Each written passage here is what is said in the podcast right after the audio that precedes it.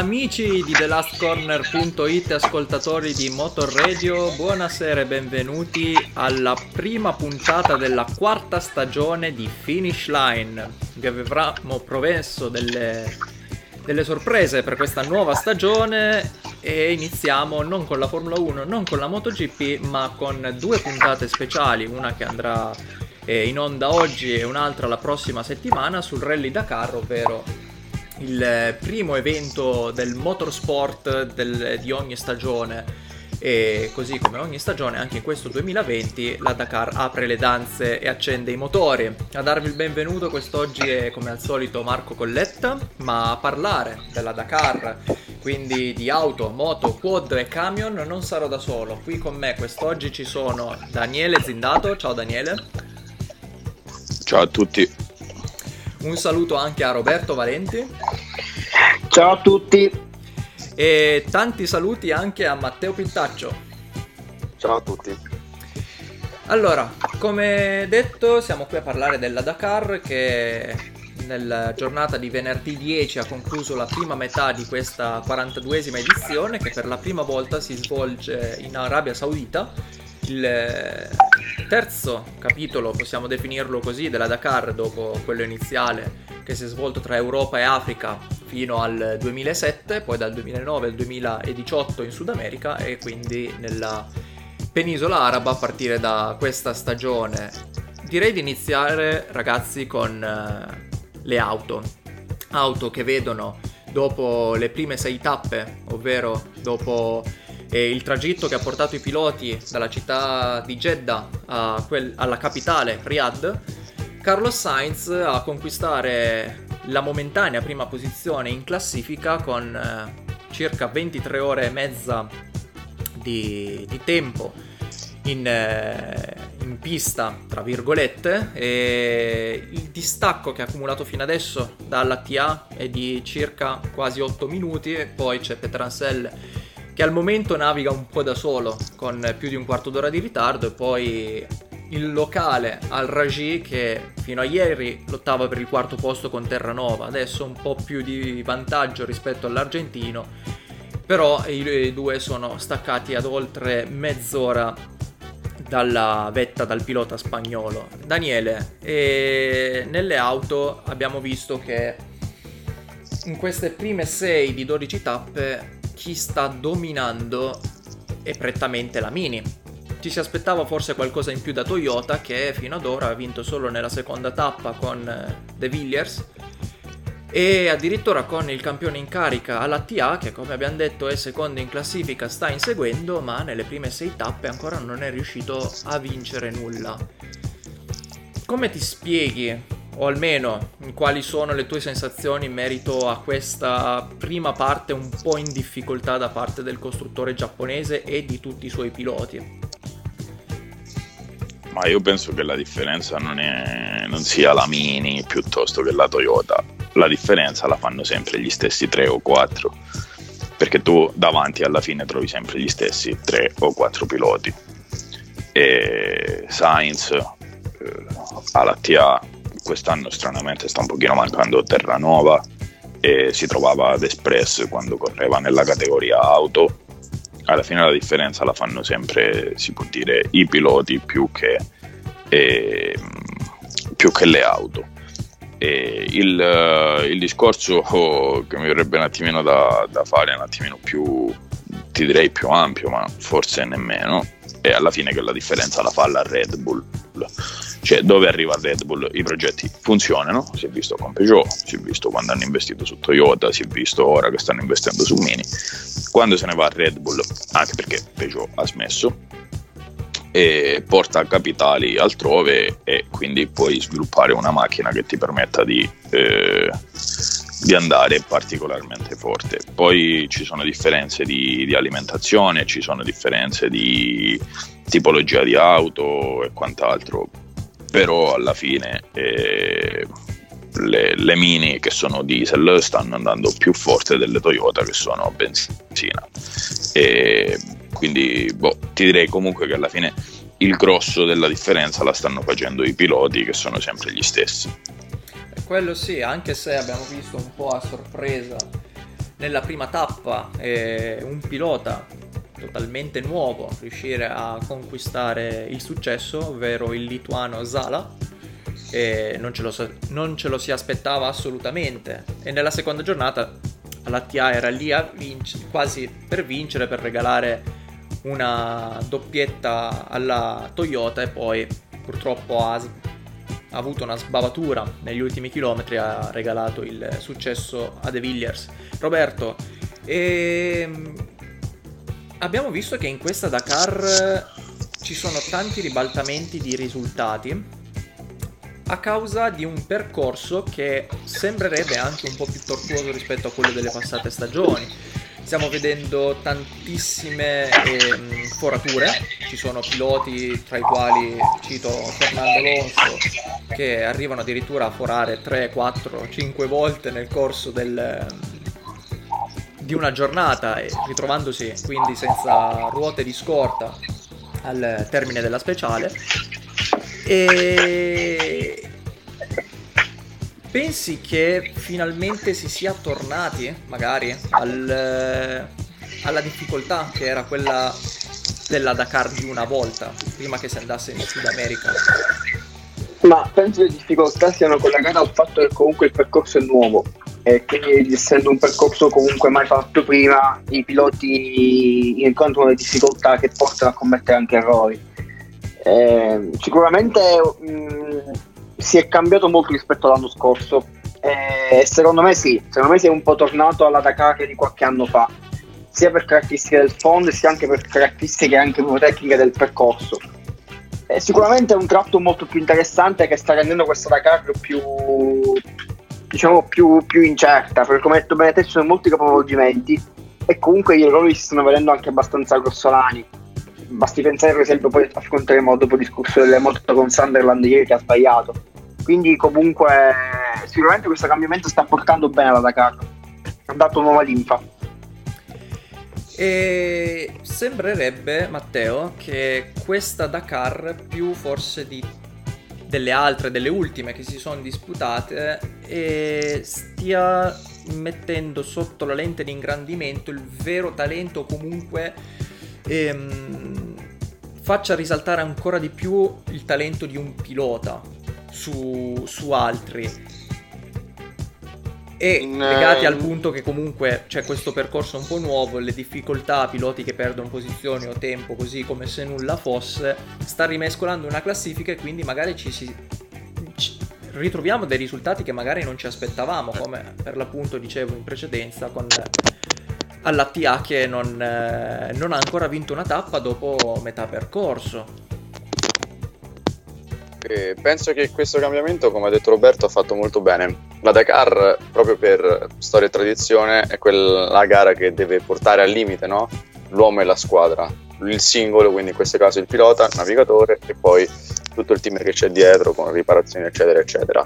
Ora si gareggia in un territorio completamente nuovo, quindi anche questo può essere una variabile che non è mai stata poi esplorata, analizzata nel corso degli anni e il fatto di dare le note in modo diverso rispetto alle edizioni passate, anche questo va a scombussolare un po' quanti, tutto quanto l'organizzazione e credo che sia appunto l'unione, la coesione tra pilota e come si studia il percorso, molto più analogicamente, se si può dire, come se si può usare come termine rispetto a prima, eh, la, la vera differenza. E magari anche l'interpretazione del percorso può variare in base a un tipo di, di tappa all'altra, mentre fino agli anni precedenti era un qualcosa di molto più prevedibile. Adesso siamo esposti a sorprese e anche a livello mediatico, eh, spesso guardando il live timing, vediamo tra un waypoint e un altro tanti cambiamenti che a prima vista dici no, com'è possibile? È un fattore di, di, assoluto, secondo me, intrattenimento. È molto, molto positivo questo, questo, cambiamento che c'è stato. E in tutte le categorie, tranne i quad, che effettivamente sono gli unici mezzi che in gara stanno avendo un filo logico, una costanza tale e quale a quella de, degli anni passati. Mentre nelle tre categorie, moto, macchine e, e camion, le sorprese ci sono. Mm guardando la, le tappe che si andranno ad affrontare nella seconda parte di questa Dakar, ci sarà forse un percorso un po' più favorevole dall'ATA. quindi pensate che comunque abbia svolto un buon lavoro ritrovandosi a meno di 8 minuti dalla vetta in un contesto che non è a lui favorevole, Daniele? Come ti dicevo prima, non, non è facile capire chi riuscirà a dominare dove. Sicuramente ogni pilota ha le proprie caratteristiche e ogni macchina ha le proprie caratteristiche, però ci sono, ha detto giustamente Matteo, è una gara particolare che porta al massimo ogni capitolo, ogni parametro del, della componente pilota e macchina, quindi tutto può essere. Sicuramente alla TIA potrebbe cercare di fare, un, di fare il colpaccio ecco, in, in, questi nuovi percorsi eh, che stanno per arrivare, però non, non so se realmente eh, queste, dire, queste tappe favorevoli eh, gli potranno permettere di eh, portarsi davanti, perché comunque Sainz c'è da dire una cosa, che se non vince è là, e quindi cioè, devi recuperare 7 minuti, quasi 8 e è da capire se, ecco, se questi terreni gli daranno questi 8 minuti che gli mancano. E, Sainz sì. nelle prime sei giornate ha sempre, quasi sempre, se non in due occasioni, se non erro, concluso tra i primi tre. Quindi più che la sì, prestazione sì, magari di una singola tappa conta avere quella costanza che ti porta a magari amministrare quei, quei piccoli a parte, a parte il sesto posto nella seconda giornata che comunque esatto. è stato un sesto posto fatto però con quanto? È stato un sesto posto fatto con un distacco dal primo ridicolo per essere una speciale di 213 km eh. 13 minuti. Eh, però se tu vai a vedere la generale è stato terzo, secondo e poi primo sì, che oltretutto nella seconda giornata ha sempre lottato sì, sì. Per, eh, per, la vittoria, ma poi ha avuto una sbavatura nel, negli ultimi minuti che lo ha portato a perdere la posizione sul podio, ma sta, sia lui che Peter Ansel in quella giornata stavano lottando appunto per, eh, se non per la vittoria comunque per il secondo posto. Poi c'è stato un problema che ha coinvolto tanti piloti negli ultimi 100 km della speciale e, loro purtroppo ci sono finiti. Beh, poi ti dico, è pure una questione di, di fortuna, nel senso che quando lui ha fatto sesto ed è arrivato a 13 minuti di ritardo dalla vetta, davanti a lui sono arrivati De Villiers, Terranova, Alcassimi, Serradori, cioè gente che comunque ha fatto un exploit e non ne farà altri. Sì. sì o comunque è difficile che siano eh, sempre a quel livello di competitività. Alla quindi, che il diretto avversario era un minuto e mezzo eh, più avanti, mi sembra. Quindi infatti, eh, capito questo, dico, cioè alla fine rispetto al suo diretto rivale, lui riesce ad essere sempre lì, a non perdere molto. Poi è chiaro se ti scappa al Cassimi che è tredicesimo in classifica generale, dici tu vabbè forse non vale nemmeno la, pre- la pena prendersi no, un rischio. Sono, sono, sono, varie situazioni che chiaramente loro sanno gestire perché loro sono loro e noi le possiamo solo commentare. e per quanto riguarda invece, parlando sempre dei piloti della Toyota, a me chi sta stupendo molto è Al Rajé, pilota locale, quindi forse mh, mm, qualche pezzo di percorso potrebbe anche conoscerlo, chissà. ok che l'Arabia Saudita è, è abbastanza ampia, quindi eh, non penso conosca come le sue tasche ogni chilometro di ogni speciale di quelle che sono in programma, però magari l'aria di casa gli fa anche bene. E a me ha sorpreso molto perché ci sono piloti ufficiali come De Villiers, come Ten Brink, alla TIA sta là davanti quindi non lo giudico. Però questi due sono settimo ottavo, al Raji sta lottando per il quarto posto, che se uno dei tre, adesso non voglio portare sfortuna assolutamente, ma se uno dei ecco. tre dovesse, ma vabbè, è risaputo che noi diciamo qualcosa in finish line e si cappotta il giorno dopo, ehm, cioè è un passo dal podio, eppure non è neanche un pilota ufficiale. E voi come vi spiegate questa prestazione di Al-Raji? Cioè, è più lui che sta facendo la differenza o sono gli altri due ufficiali che non vanno? Roberto. Ma penso sia lui a fare la differenza. Mm, sicuramente magari l'area di casa, comunque il pubblico che lo spinge. Potrebbero essere tanti fattori a influenzare un risultato di questo tipo. Sicuramente è un risultato, come dici tu, che stupisce perché comunque effettivamente eh, tralasciando i primi tre che stanno facendo un altro ritmo poi c'è lui lì.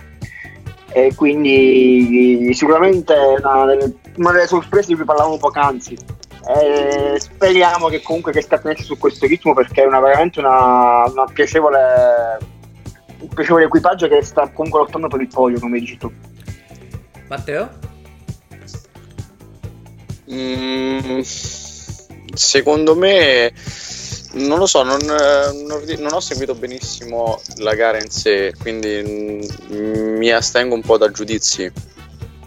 Non saprei mo- definire benissimo. Ci stanno questi quanti secondi di differenza che non mi ricordo di preciso? Ah, mi pare che sotto la mezz'ora in generale. a 36, 36 dal, dal, primo e 20 da eh. Peter Ansel che è terzo.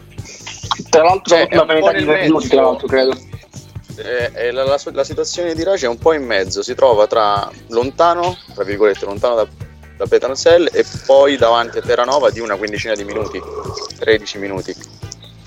Eh, non lo so, mi astengo dal dare un giudizio su quello che potrà essere il suo percorso nella Dakar perché è un pilota che non conosco e quindi non... Eh, Aveva già diciamo mostrato mh, mm, cose belle la passata stagione sta ancora cercando quella prima vittoria di tappa che gli manca, però già l'anno scorso aveva, mm, si era fatto notare. Quest'anno ancora di più. Però è appunto il fatto che non è un ufficiale, quello che è un po'. Eh. È una sorpresa. È un po' una sorpresa.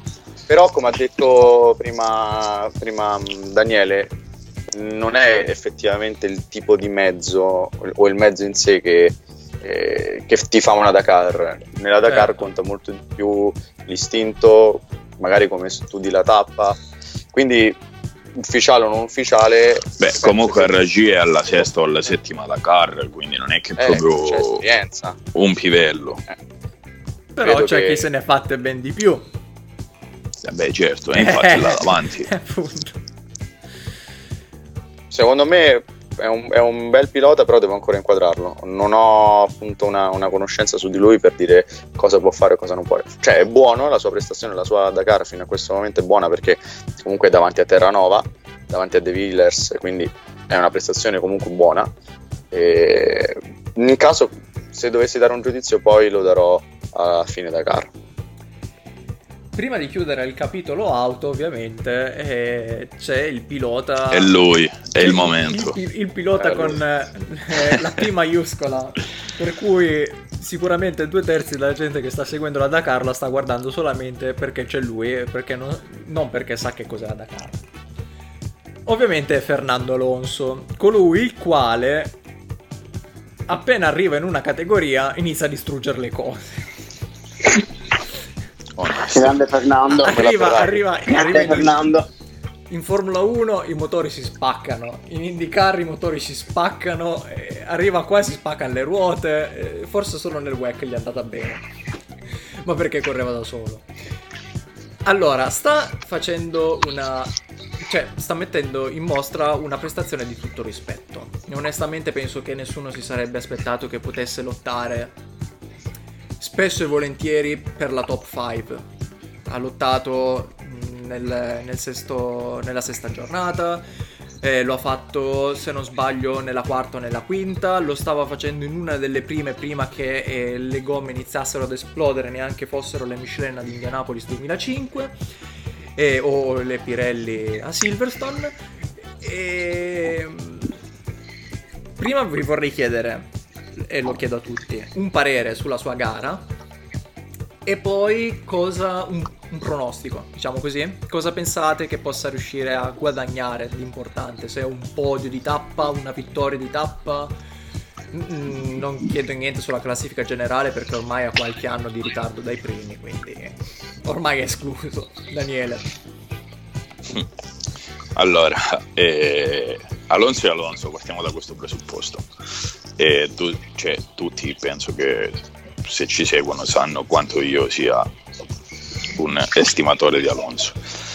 E passare dalla pista a una gara di questo tipo non è facile. E lui comunque ha grande, le sue due eh, grandi forze che sono una macchina super competitiva e il copilota che è un certo Mark Coma che è stato uno che ne ha vinte 5 mm, mi pare o 6 in moto. E poi per un anno o due è stato organizzatore del percorso in, uh, quando si correva in, uh, eh, Sud in Sud America. Ed è uno che ha esperienza e, e, che quindi ti può aiutare a superare quelli che possono essere eh, come dire, le giornate e i momenti difficili. E, mh, Alonso però da parte sua ha forse qualcosa che gli altri non hanno, che è una testa alla Formula 1. E, e questo potrebbe essere importante nelle prossime tappe, quelle in cui Alattia dovrebbe andare forte, come dicevamo prima, perché sono delle tappe particolari, sono delle tappe che alternano eh, grande velocità a passaggi super difficili. E quindi nei momenti di grande velocità può essere lui a fare la differenza. E nei passaggi difficili eh, avere seduto lato passeggero Mark Coma eh, può essere tanta tanta tanta roba. E Adesso è da capire lui quanto sarà bravo a massimizzare il risultato di volta in volta. Perché arrivare, cioè vincere la Dakar per lui ormai è impossibile.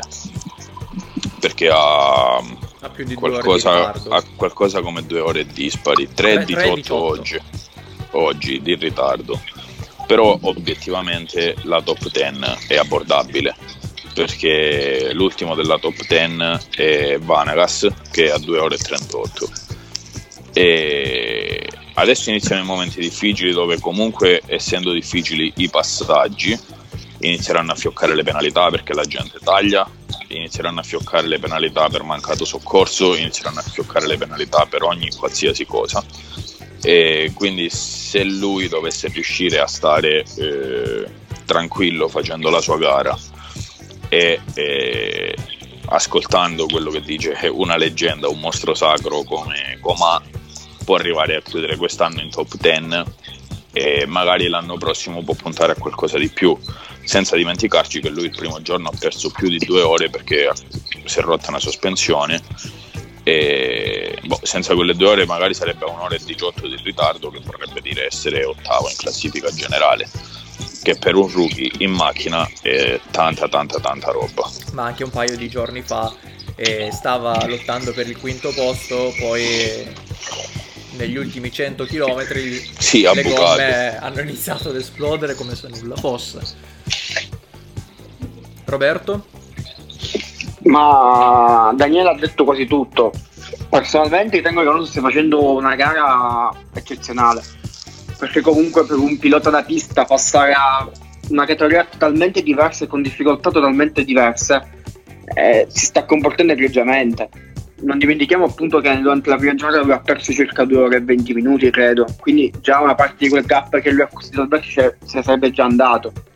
Eh, già per un pilota rookie arrivare a un'ora quasi in ritardo alla, alla metà gara sicuramente è un risultato positivo. Eh, lui secondo me deve stare lucido nelle prossime tappe eh, perché comunque le capacità per poter fare bene ci sono diciamo, ovviamente non può, andare, non può arrivare a vincere perché il distacco è troppo ampio, però non credo che lo abbia mai, si sia mai posto questo obiettivo. Secondo me già conquistare una vittoria di, di speciale sarebbe un gran risultato per lui. Più che altro lui sta facendo esperienza per l'anno prossimo, è una prima carta di conoscenza e sta cercando di captare quei piccoli segreti che magari possono tornare utili in altre occasioni. Ecco. Non credo sia mai posto l'obiettivo di vincere già quest'anno. Matteo? Eh, hanno detto praticamente tutto sia Daniele sia, sia Roberto. È una Dakar che serve per fare esperienza. Ovviamente Alonso è un pilota tutto fare, quindi ci si aspettava un, un risultato positivo perché si adatta a qualsiasi situazione, il pilota spagnolo, e, però non ci si poteva aspettare magari so, un risultato tale quale ad esempio al debutto a Indy nel 2017 oppure eh, alle mani. Cioè si sapeva che questa sarebbe stata la prova più difficile per, Ferman- per Fernando Alonso, la prova più difficile in carriera, nonostante tutti gli elementi comunque macchina, il team siano, siano di, di, grande livello. Anche, anche perché generale. comunque è una categoria diciamo totalmente diversa rispetto sì. alla sua carriera, esatto. perché se finché IndyCar e, e WEC sono comunque categorie da pista, qua siamo off-road. Esatto sì, ma poi non è un off-road come ad esempio il VRC, certo. eh, prove punto a punto di 5, 6, 7, 10 km. Qui parli di 400-500 km, ore e ore ogni giorno, senza, senza, considerare poi eventuali problemi. I problemi ci sono stati nel secondo giorno eh, e quei, quelle tre ore che adesso ha di ritardo le deve a proprio a quel giorno. Poi dalla quarta, quinta prova, una volta che tutto è tornato alla normalità, ha fatto vedere che è Fernando Alonso poi la gente dirà, eh sì, ma ha una squadra super dietro, però comunque si vede che è un pilota che, che è sveglio, che, che, sa comprendere magari anche le situazioni difficili e riesce a uscirne bene. Vedremo nella seconda parte, poi Daniele che è più esperto mi confermerà, in teoria la seconda parte è quella più difficile perché si arriva dal giorno di riposo, si riparte poi domenica e lì si deve eh, resettare praticamente tutto il cervello mi confermi Daniele? Abbastanza perché cambia, praticamente cambia scenario, cambia percorso, quindi ci sta. Però, tipo, tornando un attimo a quello che hai detto tu, eh, su Alonso, tu considera che Alonso il terzo giorno, che è stato quello dopo il disastro, mm-hmm.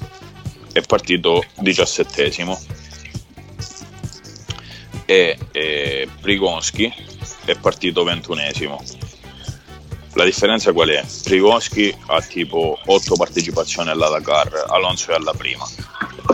E sono partiti in mezzo alla polvere, in mezzo a tracce già fatte, che non sempre è facile guidare sulle tracce. Alla fine la differenza al traguardo è stata di 1 minuto e 48 secondi tra Prigoschi e Alonso. E mentre tanti piloti più esperti, come può essere ad esempio non lo so, eh, Pellichet o Roma, ad esempio Nani Roma è partito quattordicesimo e si è preso una sberla da mezz'ora. Cioè, eh, sono, sono gare molto particolari dove, ad esempio, io ti dico chiaramente che secondo me in quel caso la differenza che ha portato Alonso in quarta posizione non è stato solo Alonso, quella è stata la mano di Comà. Di Comà. Vabbè, è un insieme di, di, di, elementi che devi Infatti, devi per questo ti dico, la sua forza è proprio quello che c'è in macchina, inteso come piloti e come team. Mm. E io spero che lui arrivi in top 10 perché secondo me se lo merita, sta facendo una gara assurda. Ho visto un video in cui, in cui l'Espress era già al, all'assoluto, come si dice, al, al traguardo, e mentre Alonso ancora correva il giorno in cui è partito indietro, il terzo giorno. E quando lui ha fatto il passaggio all'ultimo waypoint, eh, l'Espress, che non è l'ultimo stupido arrivato, ha detto: Ma insomma, questo come caspita fa a essere così veloce? Cioè, lui sta, sta, andando forte e lo dimostra il fatto che siano gli altri a stupirsi di quanto lui sia veloce. Quindi... Beh, credo che il parere dei, degli altri, dei più esperti, sia il parere più, più attendibile. Se lo dicono loro, punto se lo diciamo noi, un punto se lo dicono tra noi. Tra l'altro sta andando forte con la sua esperienza alle spalle, perché ha fatto solamente quelli del Marocco. Quindi dico, sì, infatti, comunque dico, è un neofita praticamente, cioè non, è, non, ha fatto moltissime esperienze in questo tipo di gare, quindi il risultato che sta cogliendo è comunque un risultato non importante di più. Beh, considerando che poi ha una mezz'oretta dalla top 10, eh? credo che sia una trentina sì, sì. di minuti dal, da Vanaga. Quindi potrebbe essere fattibile, è una gara straordinaria. Eh, sarebbe bello, io non so, non mi ricordo il contratto di quanti anni, se è solo per questa edizione e se poi verrà rinnovato in caso, oppure se ce l'ha già per la, l'edizione dell'anno prossimo. Sarebbe bello vederlo l'anno prossimo per capire se con un anno di esperienza può puntare già alla vittoria assoluta. Penso che se non sbaglio si parlava del fatto che potesse fare doppia Dakar. Non c'è stata un'ufficializzazione, ma cioè si è sempre parlato del fatto che, che potesse farne due di fila, quindi probabile secondo me, secondo me il contratto con Toyota è un, un, contratto, vediamo come va quest'anno e poi secondo me discutiamo per l'anno prossimo. Perché non, non, non c'erano certezze dietro la figura di Alonso, nessuno. Quindi siccome si sta trovando bene, secondo me potrebbe esserci anche possibilità di rinnovare il contratto anche per l'anno prossimo. Eh, sarebbe secondo me un, un bel, una bella sorpresa se dovesse correre anche nel, 2000, nel 2021 con chilometri e chilometri di esperienza sulle spalle potrebbe addirittura impensierire. Non so se Carlos Sainz il connazionale però quantomeno all'ATA gente che non ha avuto troppi problemi in questa Dakar non ha avuto lo stesso problema di Alonso e trova sì, due ore avanti. Secondo me potrebbe, potrebbe giocarsela. Però ovviamente bisogna ragionare tappa dopo tappa Chiudiamo questa parentesi sulle auto, passiamo ad un'altra categoria, eh, ovvero passiamo alle moto, che fino a ieri hanno visto Toby Price, il campione in carica per quanto riguarda le due ruote del, in questa categoria, era primo davanti a tutti con qualche minuto di vantaggio, mentre un errore all'ultima tappa di questa prima settimana eh, lo ha portato al terzo posto e quindi con la vittoria del sesto giorno Ricky Brabeck si è preso la testa della classifica con quasi 21 minuti di vantaggio su Quintanilla e oltre 25 come detto su Toby Price. E poi a due secondi proprio dal pilota australiano c'è il cileno Cornejo sempre con più di 25 minuti e Barreda Bort che invece è oltre la mezz'ora con il quinto posto. Matteo, ehm, stiamo vedendo che forse la moto è la categoria più... Mm, cioè, meno definita eh, in quanto a risultati, meno, meno precisa, meno... Mm, come dire... Eh, Lineare. Sì, eh, grazie per, per avermi tolto da questo incespicamento. E che abbiamo visto in questa Dakar, perché comunque ci sono tanti vincitori, addirittura alla seconda giornata ha vinto per la prima volta nella storia, in 42 anni di Dakar, un pilota del Botswana, che onestamente quando tu abbiamo visto un pilota del Botswana vincere alla Dakar abbiamo detto, questo quando si è iscritto? Ovviamente con tutto, rispetto, con tutto rispetto di di questo pilota, cioè se riesce a vincere una tappa della Dakar, tanto di cappello. E, però è, è, molto variabile, cioè non, non, si ha la sicurezza che magari si può avere più che altro nei quad o nei camion, ma anche abbastanza nelle auto, perché alla fine la lottano, lottano sempre quei, quei tre. Però considera che in moto non hanno un copilota. Certo, quindi certo se la devono vedere loro, quindi credo che il cambio regolamentare dal punto di vista del, delle note, del tracciato dei percorsi Ma neanche sui quad hanno il pilota, eh? Neanche Oppure... sui quad, però il quad è... è però il quad è casa di Casale, quindi vince solo Sì, lui. vabbè, il quad è una categoria già meno, meno corposa, per quanto riguarda i piloti. Nelle moto ci sono piloti di, di, di, altissimo livello, quindi sono tutti molto vicini. Prova del fatto che in, eh, in, in sei giorni troviamo sì, mezz'ora, 26 minuti, 5 piloti. 25 minuti, 4 piloti, per la precisione. E, secondo me la, la, le moto sono la, la, la, categoria migliore. Cioè la categoria moto secondo me è la più, più bella, la più difficile, la, più complicata. E, e abbiamo visto poi con i vari incidenti che ci sono stati. L'ultimo è stato Sunderland e che era leader della classifica nel momento in cui... Era leader della classifica e non, non, vedo una categoria che se, secondo me può comportare più difficoltà rispetto a, appunto alla categoria delle moto. E poi è molto variabile. Cambia in continuazione, eh, waypoint dopo waypoint ci sta sempre qualcosa che, che si modifica e, e poi credo che sia anche divertentissimo da affrontare la Dakar con la moto una moto che è un mezzo molto leggero tra le dune ti, eh, te la rigiri come, come vuoi è, è però purtroppo essendo fan... tanto leggero è anche tanto pericoloso perché abbiamo visto sia gli incidenti di The Sul 3 sia quello di Sunderland sia um, quello di Van Beveren che sono stati incidenti belli pesanti con i piloti portati via in, in barella dai, dai, soccorsi perché ovviamente eh, chi una botta una spalla, chi una botta alla schiena o chi, per fortuna stanno tutti bene però ho visto ricordo una foto di Van Beveren, mi sono spaventato, aveva un occhio che era eh, nero, era un pallino nero, nero più nero del nero. E... e anche questa è la particolarità delle moto, la particolarità che rende più stimolante e forse anche più, più bella da vedere, ossia il fatto che sei appeso su un filo, su un filo che praticamente può spezzarsi in un momento o nell'altro. Eh, ti puoi far male, devi essere poi preparato fisicamente perché se cadi devi avere un fisico che comunque sorregge la forza d'urto, le velocità medie sono molto alte. E, e proprio per questi motivi confermo e confermerò sempre che la Dakar con le moto è un qualcosa di veramente eccezionale, troppo bello anche solo a, a, a, ad affrontarla. Cioè, proprio, proprio bello. Al di là dei giudizi tecnici, eh, per quanto riguarda la classifica, i 20 minuti che Brabec ha su Quintaniglia non sono, non sono praticamente niente. Eh, Anche ora, perché ieri erano due minuti tra Brabec e Price. E ci sono due secondi tra Price e Corneco Florimo.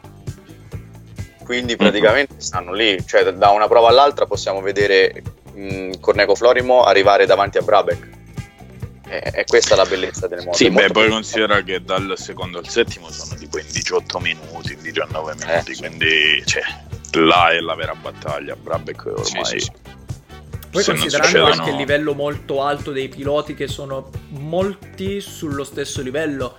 Price. Sunder, eh, Sunderland che è caduto però era, era lì e ehm, c'è Quintanilla che quest'anno sta facendo un po' fatica a, a farsi vedere.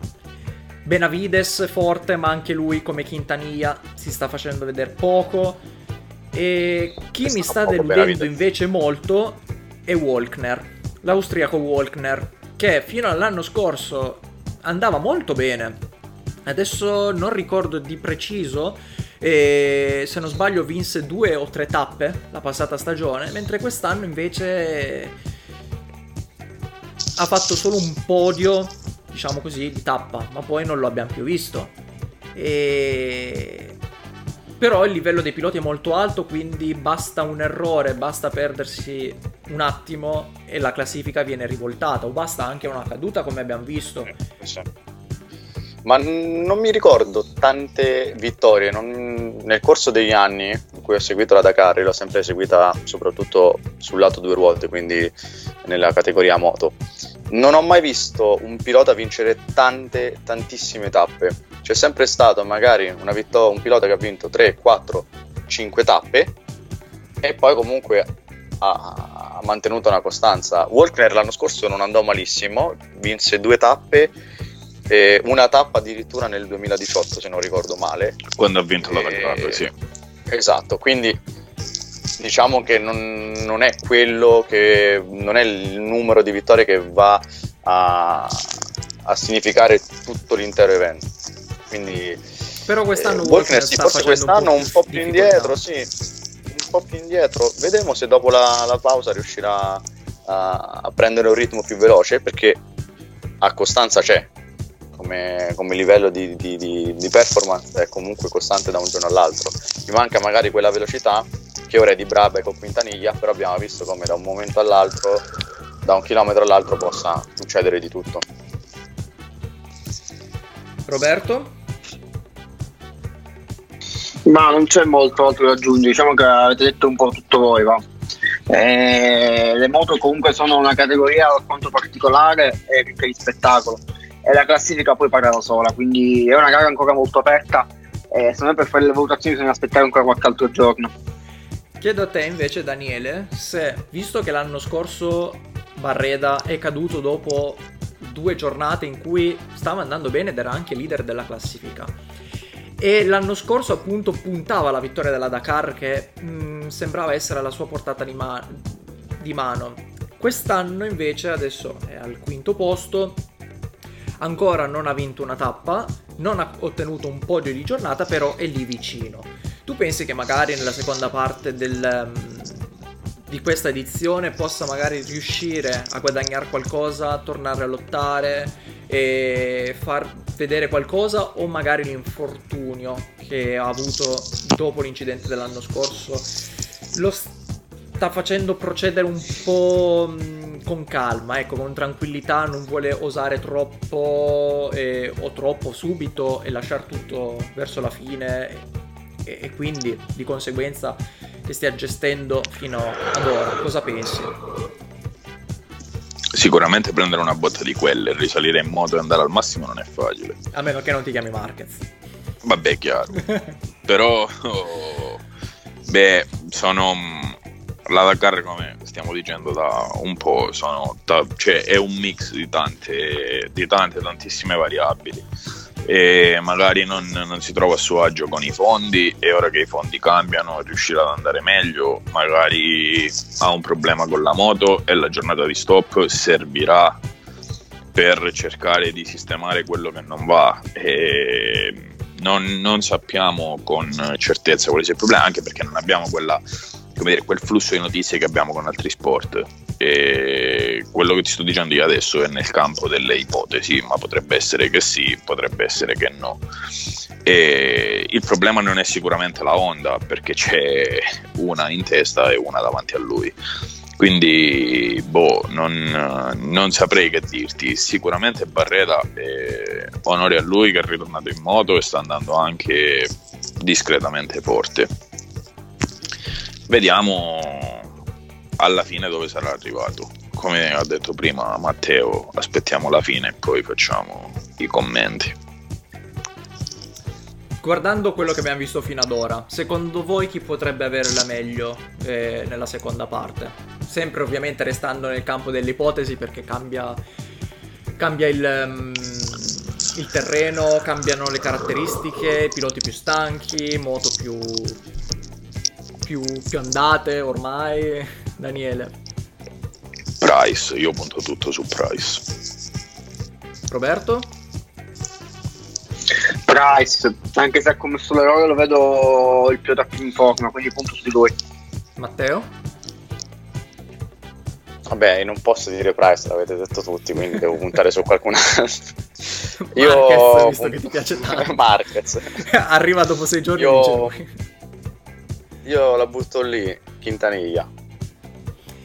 Secondo me invece Brabec.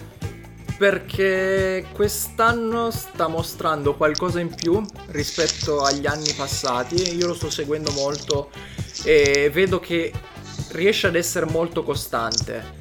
E, ok, non è stato in testa um, alla, alla classifica fino a poco fa, però secondo me ha quel qualcosa in più quest'anno che può può portarlo a vincerla finalmente la Dakar. E chi forse, e qua non la vogliamo tirare di nuovo, ma la stiamo tirando eh, sicuramente. Vabbè, okay, la Dakar l'ha già vinta è Kamaz. Perché? Perché non ha avversari, perché Iveco quest'anno non la stiamo vedendo, vero Daniele? Dov'è Iveco? Che fine ha fatto? Quindi l'armata Kamaz con i suoi camion eh, derivati dal, dai carri armati sovietici eh, sta facendo piazza pulita e si sta prendendo tutto il deserto dell'Arabia Saudita. Faccio anche rima, va che poetico. mm. Vado. Vai, vai. vai. e anche quest'anno Kamaz sta dimostrando di essere un qualcosa di irraggiungibile per tutti. E a parte il grande gioco di squadra che stanno facendo Shibalov, Karchinov e Sotnikov, che è, è, è di altissimo livello. E, è un gioco di squadra però che può essere fatto anche grazie a un'altra cosa, l'arrivo del giorno prima, nel senso che quando arrivi primo, secondo e terzo e poi la mattina dopo riparti primo, secondo e terzo, e diventa tutto improvvisamente più facile. E perché? Perché loro stanno correndo praticamente assieme da, da quando è iniziata la Dakar, sono sempre assieme. E quest'anno l'unico che mi ha veramente, veramente deluso e che è sembrato irriconoscibile è stato Edward Nikolaev. E per dirlo come direbbe qualcuno, probabilmente ha perso gli stimoli e ci potrebbe anche stare, perché quando tu la vinci da meccanico, da copilota e da pilota, e puoi dire di aver fatto il tuo lavoro. Quando sei figlio di uno che l'ha vinta da meccanico, da pilota e copilota e la rivinci pure tu, puoi dire di aver fatto il tuo. Il suo prossimo e... obiettivo è vincerla da capo di Kamaz. Cioè, il suo prossimo obiettivo è fare un figlio e fargli vincere una Dakar a lui, perché sennò c'è. E...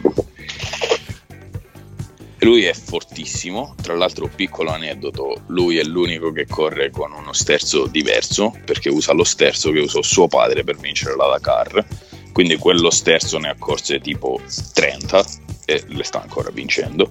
Quello e sterzo ha visto più paesi nel mondo di me. esatto.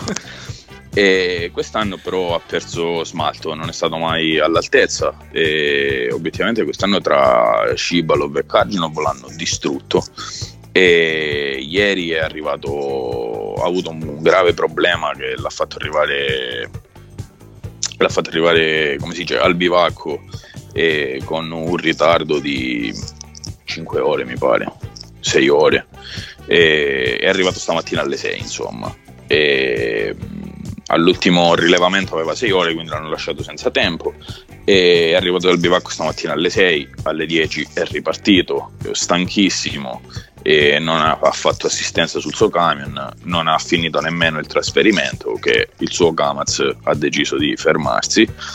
E, e lui devo dire che non l'ha presa tanto bene, e, però cioè, Kamaz è perfetta, partono assieme, arrivano assieme e basti pensare che oggi sono partiti tre camion nel giro di 4 minuti, sono arrivati al traguardo nel giro di 3 minuti quindi stanno sempre assieme, si aiutano e il grande gioco che ha sempre fatto la Kamaz, che è stato vincente per la Kamaz, è stato sempre il gioco di squadra. Cioè non importa se uno arriva primo e gli altri tre arrivano ultimo, penultimo e terzultimo, purché si porti a casa il risultato.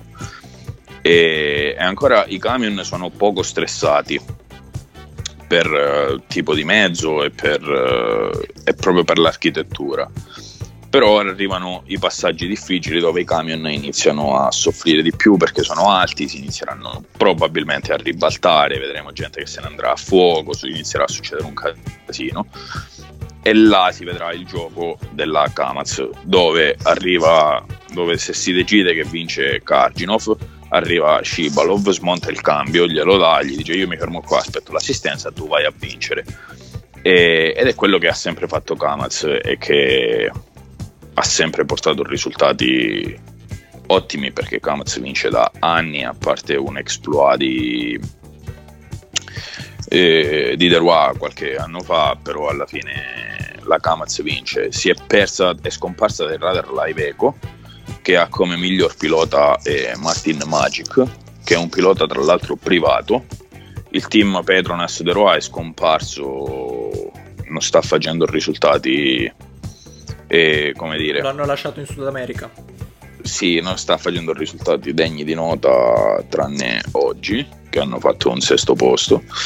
E... Però alla fine questa è una scelta che fa parte di un progetto, tra virgolette, più ampio perché si è scelto di far correre i piloti giovani e e sono piloti che no, quinto oggi mi correggo con Van Casteren e sono il futuro della, della Iveco del team De Roy quindi ci sta che siano loro a essere adesso protagonisti in pista.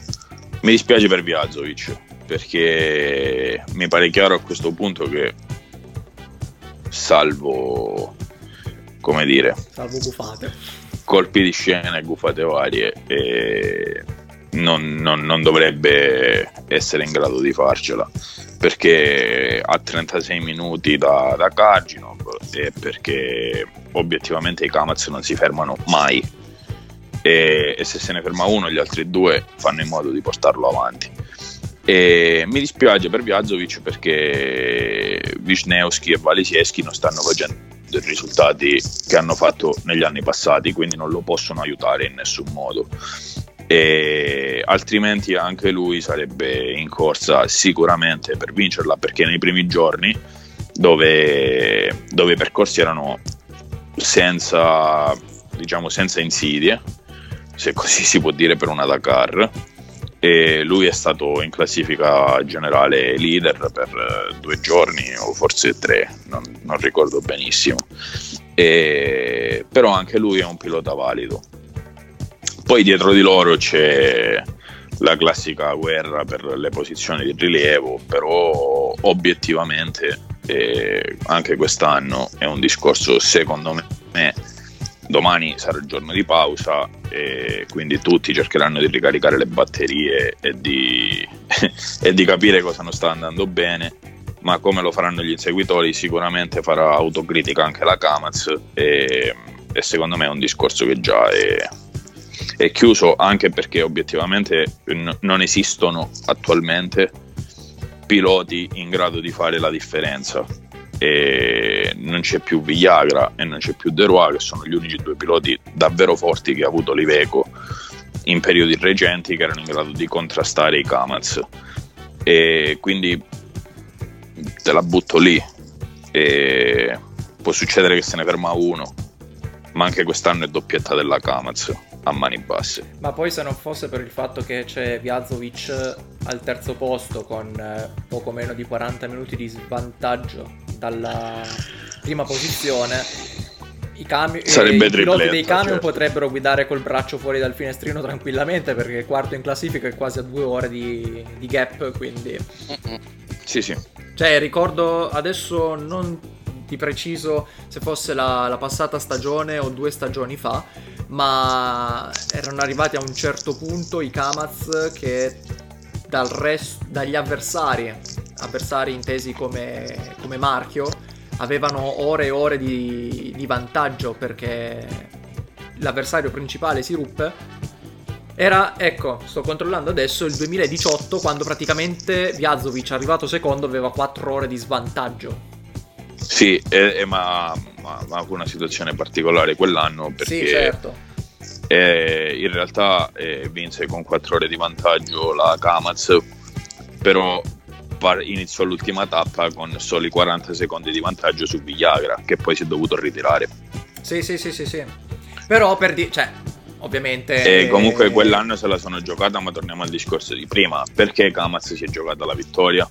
Perché, o meglio, perché Kamaz è stata insidiata per la vittoria? Perché c'erano quei piloti in grado di fare la differenza. Perché nel 2018 c'era Villagra, se non sbaglio fu l'ultimo anno in cui abbiamo visto... De- no, De Roacco sono nel 2019. Sì, è stato anche E- l'ultimo che ha vinto una speciale con Iveco perché quest'anno ancora non ha vinto. Infatti, niente. quindi comunque era un livello di competitività diverso perché c'erano dei piloti che avevano delle grandi qualità e forse nascoste perché per andare con un camion in 100 a 120 in mezzo alle dune ti servono delle grandi abilità quadrate possibilmente. E quindi è quello. E purtroppo se non hai gli sfidanti eh, permettimi il paragone è un po' un discorso come la Formula 1 nel momento in cui nessuno insidia la Mercedes Mercedes passeggia. Certo. e hanno una supremazia tecnologica attualmente impressionante e loro sono i motori downsizing li hanno iniziati a provare. Downsizing che sono tipo 14.000 comunque. E li hanno iniziati a provare quando gli altri ancora correvano con i 16.000 e hanno vinto. Cioè questo per darti un'idea di quanto Kamaz sia avanti. Hanno un camion che ha praticamente un telaio in fibra di carbonio da corsa. Cioè loro progettano un camion per la Dakar che è diverso un po' da quello che fa Iveco con De Roy che fanno adattamenti vari ed eventuali loro progettano un camion per la Dakar e questo paga perché eh, passeggiano e vincono quindi paga E prima di chiudere abbiamo l'ultima categoria che è quella ancora più scontata rispetto ai camion. Se, se i camion sono già scontati, Spettacolo. loro, lo sono ancora di più invece i, i quad. I quad che vedono praticamente l'egemonia di Ignazio Casale. strano vince solo lui. Ma Ah, allora... gli, gli hanno tolto, eh, gli hanno tolto la gara di casa, ma vince comunque lui. Si sono ficcati qualcuno lì in mezzo a, vincer- a cercare di vincere qualcosa, però ormai lui già mezz'ora di vantaggio sul secondo, più di un'ora sul terzo, che mi sta deludendo il terzo, ovvero Rafal Sonic, Sonic. eh, pilota Rafa polacco. Sonic era uno dei piloti che inizialmente poteva insidiare maggiormente Casale, poi piano piano, tappa dopo tappa, ha perso tempo e adesso quest'ora di ritardo, ora e sette minuti, eh, difficilmente si possono recuperare. Se questo dovesse essere il ritmo di Casale anche nella seconda parte della Dakar 2020, la vedo difficile. Mi dispiace per, molto per per, dire il quarto è a Giovanni due ore, il Enrico. quinto è a tre ore. Sì. Cioè, Andocar 2 ore e 54, Wisniewski a 53 ore e 57, diciamo che la, la lotta la Dakar 2020 secondo me se la giocano nei quad Casale e Simon Witz. Mi dispiace per Giovanni Enrico, il connazionale, stessa nazionalità di, di Casale, che era molto molto veloce, eh, più o meno sugli stessi tempi di Simon Witz e poteva tenere aperta a, a tre piloti la, la- la Dakar. Adesso invece è un gioco a due, però come detto, Witz sta andando bene, ha 4, se non erro anche 4 minuti di penalità da scontare, non vorrei ricordare male, però dovrebbe avere 4 minuti di penalità, Sì, quindi confermo, vedremo, confermo. vedremo se poi nel corso del- delle altre tappe cambierà qualcosa. Ma fino ad ora Casale mh, all'inizio ha mh, imposto un ritmo irraggiungibile per tutti, poi dopo evidentemente ha capito che era inutile rischiare, ha affrontato le tappe con, con molta calma e è relativo. i risultati si vedono. Relativa calma, sì, però Perché tanto diciamo, poi i vince lo stesso. vedono, perché tanto comunque puoi perdere anche due minuti come è successo ieri nel eh, day 5 nel quinto giorno però se il tuo vantaggio è stabile costante sui 30-35 minuti e non arrivi mai al limite a quel punto le porte si aprono verso, verso la vittoria. Vediamo eh, Simon Witz e secondo me una bella sorpresa ehm, Romain Dutu che ieri ha vinto la prova con 47 secondi di vantaggio su Giroud però eh, si è ritirato al terzo stage quindi partecipa alla Dakar Experience eh, ossia quel, quel format eh, per i piloti e i team che si sono ritirati ma che comunque grazie a questo regolamento possono correre eh, le restanti tappe. Quella secondo me è stata la sorpresa più, più bella di questa Dakar 2020 eh, almeno nella, nella prima parte. Vedremo. Io spero in un Viz che possa recuperare per tenere accesa magari questa, questa Dakar che altrimenti sarebbe un po' mon- monotona no? perché i camion insieme ai quad praticamente sono quasi quasi già definiti. Camion più dei quad ma bene o male stiamo lì. È tutto un eh, eh, si basa tutto su Casale. Casale può vincere come può perdere. Gli altri Se- devono aspettare magari è un mancato Sonic quest'anno? Mm, Cioè, almeno fino ad ora, magari poi recupererà anche nella seconda parte, chissà. non ci, sono, non ci sono stati problemi specifici, ha semplicemente avuto un ritmo lento in tutti i waypoint, in tutte le tappe. Era partito bene perché si prendeva nelle prime due tappe, ora non ricordo precisamente, però 4 minuti, 3 minuti, quindi non era lontanissimo. Poi dalla terza in poi ha cominciato ad accusare, terza prova ha perso 10 minuti, quindi è semplicemente un- una discesa di, di prestazioni, di tempi che non deriva probabilmente da un, guasto tecnico o qualcosa, non, non ha avuto forature, È una stagione no. ha perso ritmo. È una stagione no. Io comunque da buon romantico speravo fosse l'anno di Sanabria Galeano, invece anche quest'anno mi ha deluso. Perché Beh, ogni, anno gli- ogni anno gliene va storta una. Ho detto io, boh, metti che quest'anno gli gira tutto giusto. No, sette ore di ritardo, va bene. Ok. Però oggi è arrivato settimo. Oggi è arrivato settimo. Sì, dai. però in generale è tipo 7 ore e 50 di ritardo, 7 ore e 46 di No. ritardo. 7 ore e 46, sì. E ci speravo quest'anno, però vabbè. Ma come ad esempio secondo me sta mancando tanto il vincitore dell'anno scorso, che era l'unico che forse che era Cavigliasso, Figliazzo. che era l'unico che avrebbe potuto forse insidiare Casale, che comunque l'anno scorso non ha vinto nei quad perché è andato a fare altro. E quindi il confronto diretto nel miglior anno di Cavigliasso con Casale non l'abbiamo visto. Però secondo me quest'anno è mancato una, una persona forte come, come l'argentino.